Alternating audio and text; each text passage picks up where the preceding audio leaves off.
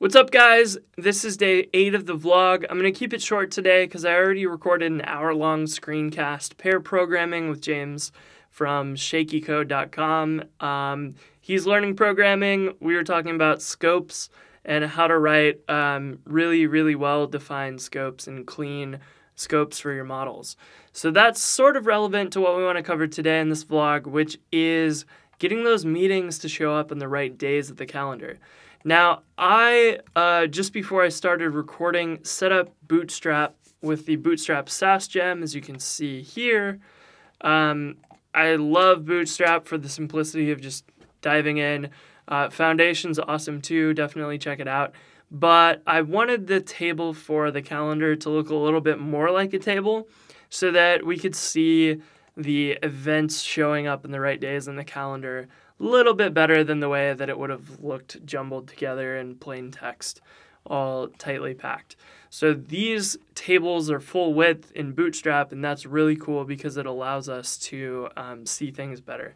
So I have a holiday for July 4th in the meetings um, database table right now, and I want to do write a little bit of code to get that to show up on Saturday. So let's dive in. Now, all of our code here is exactly the same as before. I just added this table class in there so that Bootstrap would look pretty. Um, we have the, we're currently on the four day agenda calendar, which is cool. Um, and yeah, like we don't really have much else. And we need to dive into the body here so that we can go through and on this day, Inside of here, we need to take those meetings and filter them out and then loop through each one um, in order in, and, uh, and render those out for the day. That's really it. So how do we go do that? Well, um, the at meetings variable is set already uh, because we're inside the meetings index action. Um, so we can assume that that's already loaded. It definitely is because down below the old table from the index scaffold is right here and we have meetings. So we can use that variable and what we want to do is just select out the items that we're going to keep. And that basically means that for every meeting that we look at, the start time needs to match the the date portion of that time needs to match the day that we're currently on. So that's all we actually have to do to pull out the correct meetings. We need to just check one field, the starting time, because if it doesn't matter what the ending time is, if that starting time isn't the right day, we don't want to display it on that day of the calendar. So this is great, and this is um, really all you need to do. And then you can go through each of these and you can say, let's do meeting, and we can print out, let's just do a div around it, and we can say meeting dot name, and end that loop, and you can refresh the page. And now we have our holiday showing up on the correct day. And this is cool because this is completely customizable, and you could say, well, let's make a link to the meeting, um, and I'll let you, you know, fill out the link to it. Like, do whatever you want with it, but you could link straight to the meeting, whatever you want to do. Um, and you can customize that. So, this is one of those important pieces that you need to be able to, at least the part inside the loop, is an important piece that you need to be able to go through. Um, you probably also want to customize how the day gets printed out inside of that block as well. So um, this piece probably uh, can be taken care of inside the gem, and we could yield that to, say, a block. Now, um, an interesting thing you'll notice here is okay, we have holiday starts at um, starts at midnight, and what if we modify this so it starts at uh, 3 p.m. And what if we go in here and we say, like, there's a barbecue, and that starts on July 4th. Um, and that actually starts at 4 a.m., because why not? So if we go back to our calendar, you're actually going to see the holidays is in the list before the barbecue, and that's wrong. We actually want the barbecue to, to be first because it starts at 4 in the morning and the holiday isn't until 3 p.m. Um, so we can, let's actually print this out so that we see that and we see those times. And we want to make sure that we print these out uh, correctly.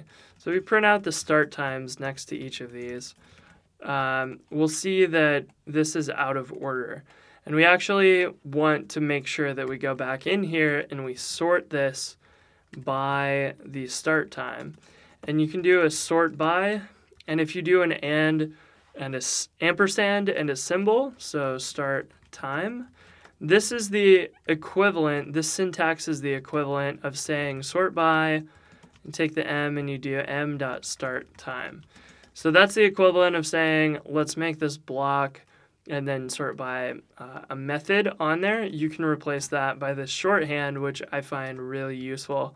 Um, and that's just going to sort all of these by that attribute. So now we can refresh the page, and the barbecue is going to be first, and then the holiday is going to be second. And that's a crucial piece of this application um, and the gem that we're trying to build. Without these two things, we're not really helping you much, and it wouldn't be simple. That's the key thing you would have to think about this if we um, if we didn't have this piece in there. So this is something that Table Builder like doesn't really do, and I think it's fair to assume that you as a developer should be able to understand how to do this. But if you can pull this away, and if it's going to be consistent for pretty much every application, well, then there's your trick. You might as well handle it for them so they don't even have to think about it. And that makes that's kind of the key to making really great code, which is why Rails is so awesome because we can go up here and look at things like uh, date dot beginning of week and end of week, and those calculations are like no brainers. And there's something special about that that um, that Ruby does really well. So you can just kind of like say, yeah, that's actually exactly what I want, and you don't have to to even think about like how does that calculation work whereas most languages would force you to do that so here we're making a lot of progress and we've got these meetings pulled out and now we're at a point where we can take all of this code that we've written and start pulling them out into helpers or a class or all kinds of different things. I'm trying to figure out what the balance is between template like ERB code and Ruby code is and I think it's now going to be obvious like which pieces need to be interchangeable, um, what can we really produce in the view code, um, and how do we clean this table up and just kind of remove all of these things that we no longer need to worry about. Um, and then create that like ideal version of our gem. And it'd be interesting if we ended up with the same result as before, where it's like, well, really, like you should just do it all in the uh, inside a Ruby class, calling the like uh, the view helpers to like create ta- table tags and head tags and whatever.